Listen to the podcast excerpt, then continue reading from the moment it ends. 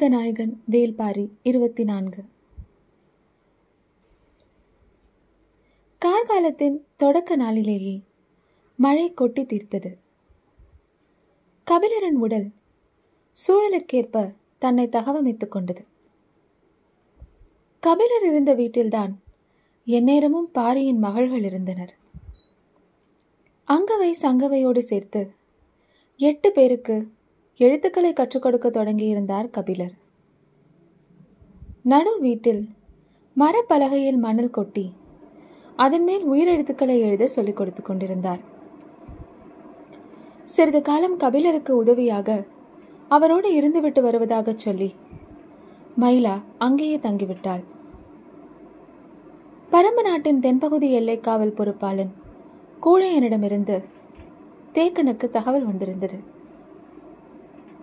குடநாட்டு அமைச்சன் கோலூர் சாத்தனின் கைகளை வெட்டி அனுப்பியதற்கு பிறகு குட்டநாட்டு அரசவைக்கு குடநாட்டின் தூதுவர்கள் சென்றுள்ளனர். அடுத்து நிகழப்போவதை பற்றிய விழிப்போடு இருக்க வேண்டிய வேலை இது என அவர் நினைத்தார். கொற்றவை கூத்து முடிந்து ஒரு வாரத்திற்கு பிறகு கபிலரின் உடல் முற்றிலும் குணமானது. ஆனால் மனம் மிகவும் துவண்டே இருந்தது. நீலன் புறப்பட்ட பிறகு கபிலரின் மனம் நிலை கொள்ள நாள் எடுத்துக்கொண்டது பார்த்த முதல் கணத்திலிருந்து அவனை பற்றிய வியப்பு பெருகிக்கொண்டே இருந்தது. வேட்டுவன் பாறையில் பார்த்தபோது கையில் பிடித்திருந்த அதே வேல்கம்போடு கபிலரிடமிருந்து விலகி காட்டுக்குள் மறைந்தான் நீலன். கண்களை விட்டு பிரியும் வரை கபிலரின் கண்கள் அசைவற்று பார்த்து கொண்டே இருந்தன. இப்போது கபிலரோடு எந்நேரமும் உடனிருந்து உதவிகள் செய்பவன் உதிரன். இவனும் நீலனைப் போலத்தான். துடிப்பேறிய இளைஞன். கபிலரின் தேவைகளை மிகுந்த அக்கறையோடு கவனித்து வருபவன்.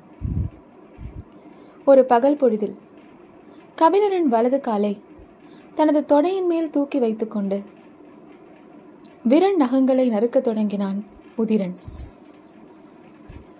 அவரின் வலது கால் நடுவிரல் சூம்பி போய் சின்னஞ்சிறியதாக இருந்தது. அந்த விரலின் அடிப்பகுதியை விரல்களால் மெல்ல நீவி விட்டான் சற்றே உயரமான மரப்பலகையின் மேல் உட்கார்ந்திருந்தார் கபிலர். அவரின் எண்ணங்கள் வேறெங்கோ இருந்தன. உதிரன் நகம் நறுக்குகிறான் என்பது மட்டுமே அவரின் நினைவில் இருந்தது சூம்பிய விரலுக்கு உணர்ச்சி இல்லாததால் அவன் அந்த விரலின் அடிப்பாகத்தை நீவிவிட்டு கொண்டிருப்பதை அவரால் உணர முடியவில்லை. பரம்பு நாடே ஒரு தாய் போல் இருக்கிறது. அழிந்த இனங்களை வாழ துடிப்பவர்களை எங்கெங்கோ இருந்து வந்து சேர்ந்தவர்களை எல்லாம் அள்ளி அணைத்து கொண்டுள்ளது. சேரனின் நாடு சோழனின் நாடு பாண்டியனின் நாடு என மன்னர்களால் தானே நாடுகள் அறியப்படுகின்றன. ஆனால் ஒரு தாயின் குணத்தோடு விளங்கும் நாட்டை. ஏன் தாய்நாடு என சொல்லக்கூடாது? நாட்டை தாயோடு ஒப்பிடும் எண்ணம் இதுவரை யாருக்கும் தோன்றியதில்லை. சில மாதங்களுக்கு முன்னால் இப்படி ஒரு எண்ணம் தோன்றியிருந்தால் அது எவ்வளவு பொருளற்றதாக இருந்திருக்கும்? மண்ணும் நாடும் உடமையின் குறியீடுகள் அவற்றை போய் தாய்க்கு உமையாக எப்படி சொல்ல முடியும்? ஆனால் கொற்றவை கூத்தை பார்த்த பிறகு திசையற்றவர்களையும் நிலமற்றவர்களையும் தலைமுறை தலைமுறையாக அள்ளி அரவணைத்து நிற்கும் பரம்பு நாட்டை. தாய்நாடு என சொல்வதை விட வேறு என்ன சொல்ல முடியும்? என்ற கபிலரின் எண்ணங்கள் ஓடிக்கொண்டிருந்த பொழுது அவரை அறியாமலேயே கண்கள் கலங்கின. ஒரு கணம் கண்களை மூடி சிந்தித்தார். தனக்குள் என்ன நிகழ்ந்து கொண்டிருக்கிறது? மேலெல்லாம் ஏன் ஜில்லிட்டு அடங்கியது? இப்போது நினைவுக்குள் என் தாய் வந்துவிட்டு போனாலே எப்படி? நினைவின் வழியே எதையோ கண்டறிந்துவிட நினைத்த பொழுதுதான். அவர் கால் விரல் நினைவுக்கு வந்தது. மெல்ல குனிந்து கீழே பார்த்தார். அவ்வளவு நேரம் எங்கேயோ பார்த்தபடி இருந்த கபிலர் இப்போது குனிந்து தன்னை பார்க்கிறார் என்பதை அறிந்ததும் உதிரன் சொன்னான் உங்களின் வலது கால் நடுவிரலில் குருதி ஓட்டத்துக்காக அடி நரம்பை சற்று அழுத்தி நீவிவிட்டேன். எதுவும் தொந்தரவாகிவிட்டதா? இல்லை என்று தலையாட்டம் மட்டும் செய்தார் கபிலர். உதிரன் சொன்னான் நடுவிரல் சூம்பியுள்ளதால் நடக்கும்போது சற்றே இடறினாலும் தசை பிறண்டுவிடும் கூடுமானவரை பாதிரியை கழற்றாதீர்கள். இப்போது தலையாட்டாமல் அவனையே பார்த்தார் கபிலர். வேட்டுவன் பாறையில் ஏறும்போது நீலன் உங்கள் பாதிரியை கழற்ற சொன்னதால்தான் உடனே உங்களுக்கு தசை பிறண்டிருக்கிறது காட்டில் பிடித்து நடப்பதை போன்ற வடிவில் ஒரு பாதிரியை செய்து தர ஏற்பாடு செய்கிறேன் என்று சொல்லியபடி விரலின் அடிப்பாகத்தை அழித்து நீவி விட்டான் உதிரன். கபிலரின் கண்கள் கலங்கின. அதை கவனித்த உதிரன் வலி ஏற்படுவது போல மிகவும் அழித்து விட்டேனா என்று பதற்றப்பட்டு கேட்டான். இல்லை. சிறு வயதில் என் தாய் அந்த விரலின் அடி நரம்பை இளஞ்சூட்டு எண்ணெய் தொட்டு அழுத்தி நீவி விடுவாள். அப்போது ஏதாவது ஒரு கணத்தில் அந்த விரலை நான் உணர்ந்திருக்கிறேன். மற்ற நேரங்களில் அதை நான் உணர்ந்ததே இல்லை. எத்தனையோ ஆண்டுகள் ஓடிவிட்டன.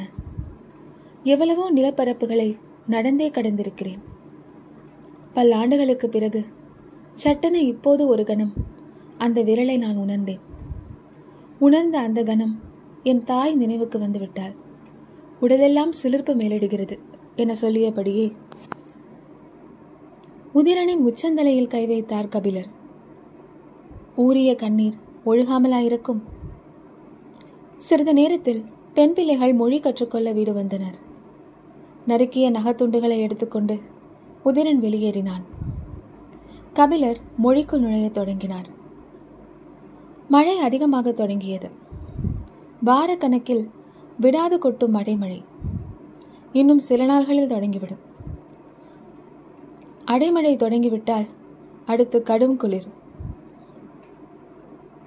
தந்தரையிலிருந்து வந்தவர்களால் இந்த குளிரை தாங்க முடியாது.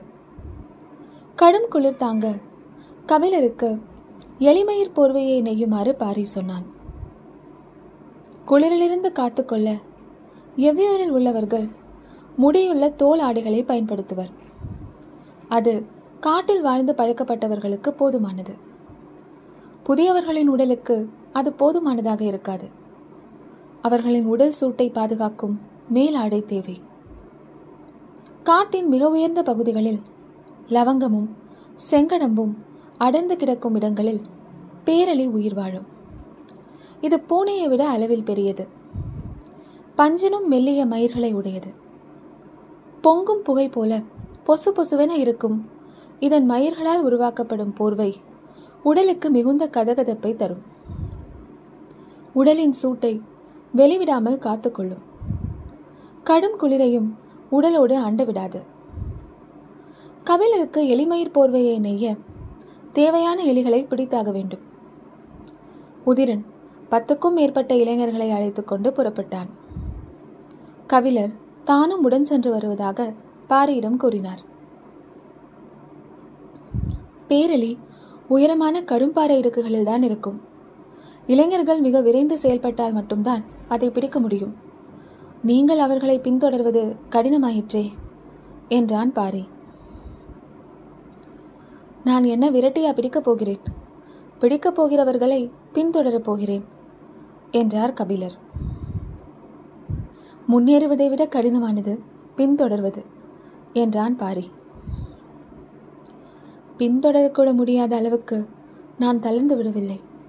எனக்கு வயதாகிவிடவும் இல்லை என்றார் கபிலர். சின்ன சிரிப்புடன் பாரி சொன்னான். மழைக்காலம் அல்லவா பாறைகள் வழுக்கும் என்று சொல்ல வந்தேன். எப்படி சொன்னாலும் நீ சொல்ல வரும் செய்தி அதுதானே என்றார் கபிலர். நான் பதில் சொல்லவில்லை என்றால் உங்கள் வினாவே விடையாகிவிடும். என் தோழன் அவனது சொல்லாலேயே கண்டறியப்பட்டு விடக்கூடாதல்லவா? என்றான் பாரி. எந்த பக்கம் போய் மறித்தாலும் தப்பித்துப் போகும் வல்லமை கொண்டது. இப்படி உதிரன் சொன்னது பேரழியை மட்டும்தான் என நினைத்துவிட்டேன் என்றார் கபிலர். பாரி சிரித்துக்கொண்டே கபிலரை கட்டி அணைத்தான். இருவரும் புறப்பட்டனர். ஆதிமலையின் குறிப்பிட்ட திசையை நோக்கி இளைஞர்கள் வேகமாக சென்றனர். சூரிய ஒளி நற்பகல் வரைதான் தெரியும். அந்த பொழுதுக்குள் பிடித்தால்தான் உண்டு. நாள் ஒன்றுக்கு இரண்டு பிடிப்பதே கடினம். ஒரு போர்வை செய்ய குறைந்தது இருபது பேரழிகளையாவது பிடித்தாக வேண்டும். உதிரன் சரசரவென பாறைகளில் ஏறிப்போய்க் கொண்டிருந்தான். மிகச்சிறிய நேரம்தான் அவர்களை பின்தொடர்ந்தனர். அதன் பிறகு பின்தொடர்தலுக்கு வாய்ப்பில்லாமல் போய்விட்டது. பாரியும் கபிலரும் பேசியபடி அவர்கள் சென்ற திசை நோக்கி மலையேறிக் கொண்டிருந்தனர். பன்மையற் பேரலி என்று இந்த எலியை பற்றி பழம்புலவர் ஒருவர் பாடியுள்ளார் என்று சொன்ன கபிலர் சட்டென நினைவு வந்தவராக சொன்னார். அங்கவை கற்றுக்கொள்வதில் அளவற்ற ஆர்வத்துடன் இருக்கிறார். பாரிக்கு இது புதிய செய்தி அல்ல. ஆனால் கபிலர் வாயால் கேட்பது மகிழ்வை கொடுத்தது. பொதுவாக மாணவர்கள் தெரிந்து கொள்வதற்காகத்தான் கேள்வி கேட்பார்கள். அங்கவையோ அறிந்து கொள்வதற்காக கேள்விகள் கேட்கிறாள் இரண்டுக்கும் என்ன வேறுபாடு? என்பதைப் போல் இருந்தது பாரியின் பார்வை. கபிலர் சொன்னார் மரத்தை தெரிந்து கொள்ள மரத்தை பார்த்தால் போதும். ஆனால் மரத்தை அறிந்து கொள்ள அதன் வேரை பார்க்க வேண்டும் இல்லையா? அதே போலதான் உயிரெழுத்து பன்னிரண்டு என்று நான் சொன்னபோது தெரிந்து கொள்ளும் ஆர்வத்தோடு என்னென்ன என கேட்பாள் என்று நினைத்தேன். அவளோ ஏன் பன்னிரண்டு என கேட்டாள்? வினா சரிதானே? என்றான் பாரி. சரிதான் ஆனால் விடைக்கான இடம் வினாவில் இருக்க வேண்டுமே? எத்தனையோ தலைமுறைகளாக நமது முன்னோர்கள் ஒளியை உருட்டி உருட்டி எழுத்தாக்கி வைத்திருக்கிறார்கள். நீர் போன இடத்தில் பதியும் தடம் போல பேசும் மொழிக்கு ஒரு தடத்தை உருவாக்க முயன்றிருக்கிறார்கள். இந்த பெரும் பட்டறிவு சேகரத்தை எனது அறிவால் எப்படி அளந்து பார்த்து விடை சொல்ல முடியும்? கபிலரின் விடை பாறைக்கு பொருத்தமாகப்பட்டது. கபிலர் சொன்னார் முன்பு ஒருமுறை என்னிடம் மொழி கற்ற மாணவி இப்படித்தான் வினாக்களை கேட்டுக்கொண்டே இருப்பாள். காலையில் அங்கவே கேள்வி கேட்டதில் அவளின் நினைவாகவே இருக்கிறது என்று சொன்னபடி எதிரில் இருக்கும் வேங்கை மரத்தை பார்த்து அப்படியே அசைவற்று நின்றார் கபிலர். பாரியும் நின்றான். வேங்கை மரத்தின் தாழ்வான கிளையில் மயில் ஒன்று அமர்ந்திருந்தது. பேச்சு கேட்டு பறந்துவிடக்கூடாது என்பதற்காக கபிலர் பேச்சை நிறுத்தினார். அது தன் தலையை மட்டும் மேலே தூக்கியது. அதன் அசைவை உற்று பார்த்து கொண்டிருந்தார் கபிலர். பாரியோ மரத்தின் அடிவாரத்தில் எதையோ உற்று பார்த்து கொண்டிருந்தான். மயில் மெல்ல தலையை திருப்பி இருவரையும் பார்த்தபடி கிளையிலிருந்து குதித்து காட்டுக்குள் மறைந்தது. இன்னும் சிறிது நேரம் உட்கார்ந்திருக்க கூடாதா? வெறுகு பூனையின் கண்களுக்குள் இருக்குமே நீலமும் பச்சையும் கலந்த கலவை. அதுதானே மயில் தொகையின் கண்களிலும் இருக்கிறது என்றார் கபிலர்.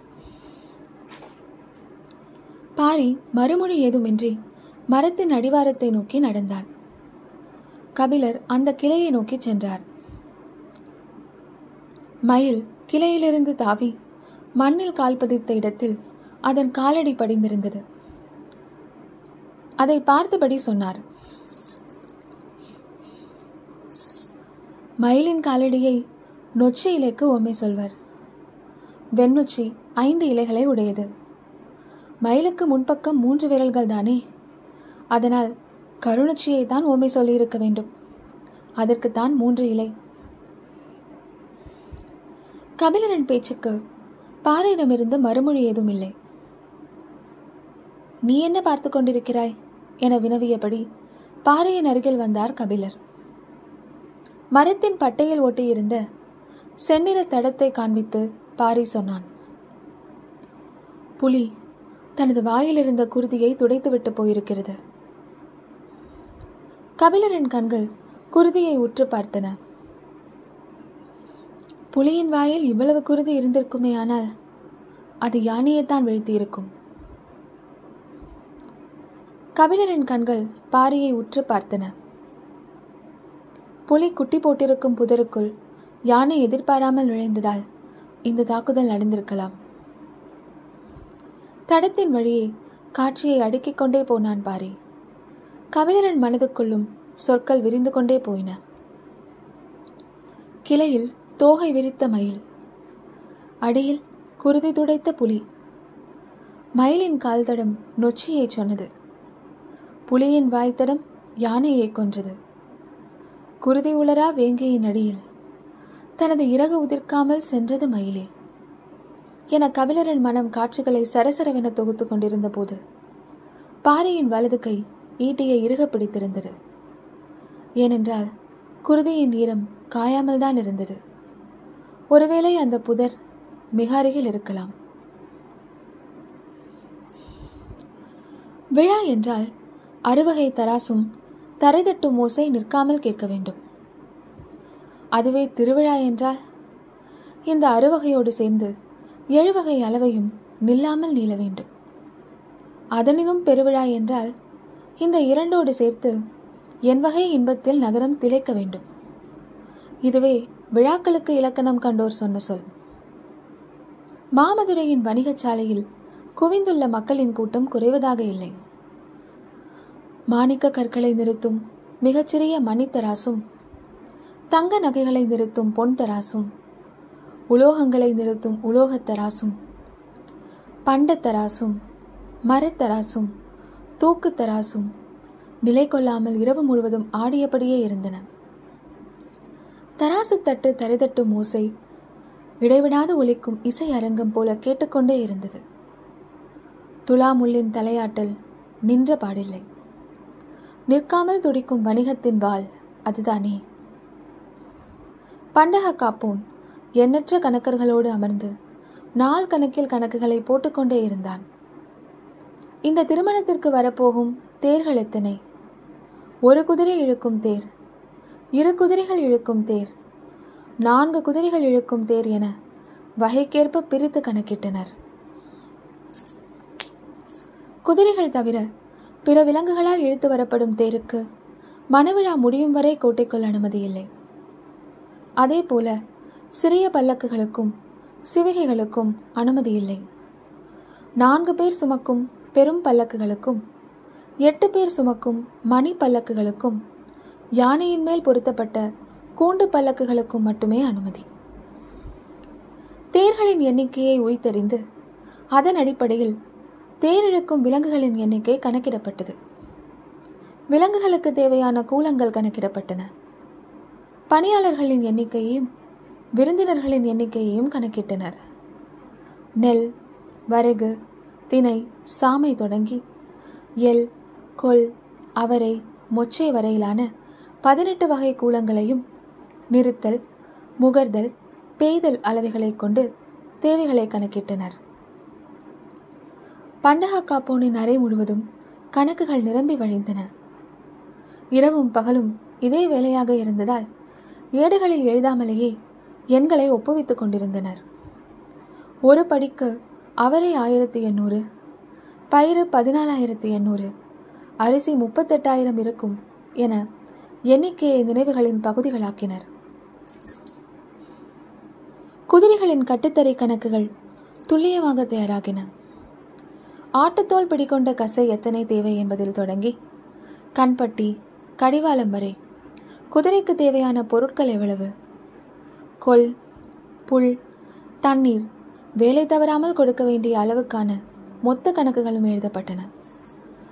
கட்டுத்தரையின் துர்நாற்றத்திலிருந்து நகரத்தை காப்பாற்ற கணக்குகளே அச்சாணிகளாக இருந்தன. எண்ணற்ற விழாக்களையும் திருவிழாக்களையும் கண்ட மதுரை இப்போது பெருவிழாவுக்கு தயாராகியது. இன்னும் சிறிது நேரத்தில் மணமகள் வந்திறங்க இருக்கிறாள். அவளை வரவேற்க நெடுங்கல் சாலை முழுவதும் பேரலங்காரம் பூண்டிருந்தது. எங்கும் அரச குலத்தினர் திரண்டிருந்தனர்.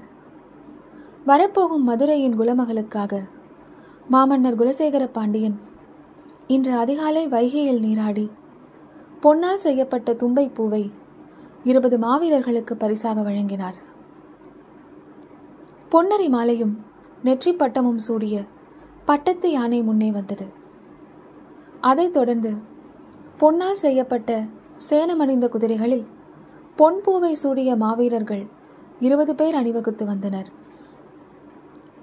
அதற்கடுத்து மின்னும் தலையணிகளும் சங்க வளையல்களும் செந்நிற வடமும் இடை அணியும் அணிந்த அழகு பதவிகள் எட்டு பேர். பொற்கடுகு வேயப்பட்ட சிறு பல்லக்கை தூக்கி வந்தனர். பெண்கள் பல்லக்கு தூக்கி வருவதை மதுரை முதல் முறையாக கண்டது. நெடுங்கல் சாலையில் விலக முடியாத பெரும் கூட்டம் நின்றது.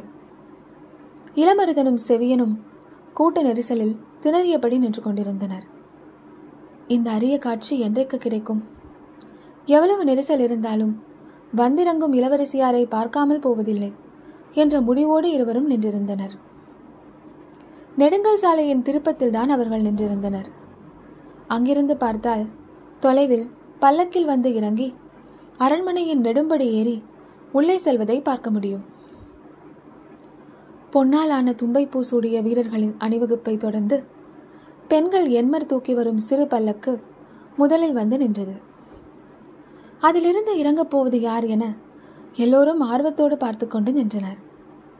ஆனால் அந்த பல்லக்கிலிருந்து யாரும் இறங்கவில்லை.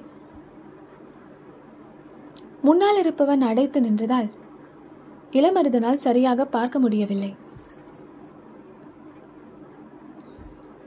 யார் இறங்குவதென்று தெரியவில்லை. சற்று விலகுங்கள் என்று கூறினான். அதற்கு அடைத்து நின்ற அந்த மனிதன் சொன்னான் அந்த பல்லக்கிலிருந்து யாரும் இறங்க மாட்டார்கள். செவியன் அவனை உற்று பார்த்தான். தோற்றமே அவன் ஒரு வணிகன் என்பதை சொல்லியது. சாத்துக்களின் கூட்டத்தைச் சேர்ந்தவன் என்பதை பிற அடையாளங்களை கொண்டு அறிந்தனர். அவன் பல செய்திகளையும் அறிந்திருப்பான் என உயிர்த்தறிந்த செவியன் கேட்டான். அந்த பல்லக்கில் யாரும் வரவில்லையா? அது பொற்கிடுகவே வேந்த பல்லக்கு. சாத்துக்களின் விழாக்களில் அதற்குத்தான் முதலிடம். என்றான் வணிகன். அப்படி அந்த பல்லக்கில் யார் இருப்பார்கள்? என்று கேட்டான் இளமருதன். செல்வத்தின் இளவரசி இருப்பாள் என்றான் வணிகன். அவன் சொல்வது புரியாமல் இருவரும் முழித்தபோது அவன் மேலும் சொன்னான் அது சக்கரவாக பறவையை கொண்டு வரும் பல்லக்கு. அந்த கணம் இளமருதனுக்கு தூக்கி வாரி போட்டது. இப்பெரும் விழாவில் தலைமரியாதை கொடுத்து பொற்பல்லக்கில் எடுத்து வரும் பறவைக்காக செய்யப்பட்ட மேடையிலா? நான் ஈச்சமர சட்டகங்களால் செய்யப்பட்ட தேவாங்கின் கூட்டை வைத்திருந்தேன். அந்தவன் கோபப்பட்டது நியாயம் இப்போது விளங்குகிறது என எண்ணிக்கொண்டிருக்கும் போதே செம்மணிகள் பதிக்கப்பட்ட மகரப் பல்லக்கு வருவது தொலைவில் தெரிந்தது. சூரிய ஒளி மின்னி மேலெழும் அழகு எல்லாவற்றையும் சொன்னது. அதோ எட்டு அன்னகர்கள் தூக்கி வருகிறார்களே. அதுதான் இளவரசியாரின் பல்லக்கு என்றான் அந்த வணிகன். அவன் சொல்லாமலேயே அதுதான் இளவரசியாரின் பல்லக்கு என்பது தெரிந்தது. ஆனால் தூக்கி வருபவர்களை அன்னகர்கள் என சொல்கிறானே என எண்ணியவாறே. அவர்கள் யார் என கேட்டான் இளமருதன். விதை எடுக்கப்பட்டவர்கள் என்றான் வணிகன். அவன் சொல்லிக் கொண்டிருக்கும் போதே இசைக்கருவிகளின் முழக்கம் எங்கும் கேட்கத் தொடங்கியது. அரண்மனை பெண்கள் மங்கள குலவையிட்டனர் இளவரசியாரை வரவேற்க பழையன் மாதேவி படியிறங்கி வந்தார். மலர் குவியலும் மஞ்சள் அரிசியும் பொன்வட்டில் எடுத்தபடி சேடை பெண்கள் உடன் வர அவர் வந்து நிற்பதும் பொற்பல்லக்கு மாளிகை நெடும்படியின் எதிரில் வந்து நிற்பதும் ஒரே பொழுதில் நிகழ்ந்தன. தொட்டியில் தண்ணீர் இறங்குவதைப் போல. பல்லக்கில் சிறு அசைவு கூட இன்றி கீழிறக்கினர் அன்னகர்கள். தங்களின் கால் பார்த்தபடியே வணங்கி பின்னகர்ந்து நின்றனர். இசைக்கருவிகளின் ஓசை எங்கும் எதிரொலித்துக் கொண்டிருந்தது. மாடங்களிலிருந்து பூக்கள் சொரியப்பட்டு கொண்டிருந்தன. பல்லக்கிலிருந்து இறங்கும் இளவரசியை பார்க்க கூட்டம் அலைமோதி கொண்டிருந்தது.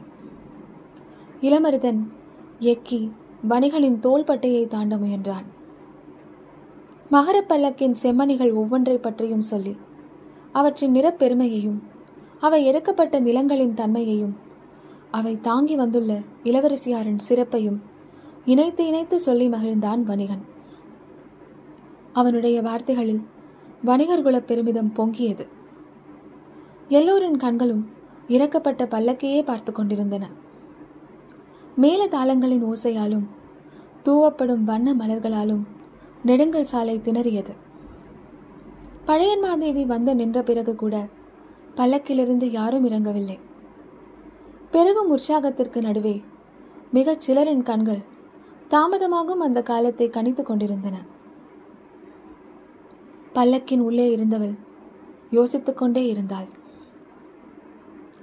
இந்த தயக்கம் எனது வாழ்வின் எல்லா உண்மைகளையும் சொல்லும். கண்மூடி அந்த கணத்தை கடந்தாள் நெஞ்சின் அழுத்தத்தை மூச்சுக்காற்று வெளியேற்றியது. மூடிய கண்களை திறந்தாள் இடக்கை விரல்களால் செம்பட்டு திரைச்சீலையை மெல்ல விளக்கினாள் மதுரையின் மண் அவள் கண்களில் பட்டது. சற்று நேரம் மண்ணை பார்த்து கொண்டிருந்தவள் காலடியை மதுரையில் வைத்தாள்.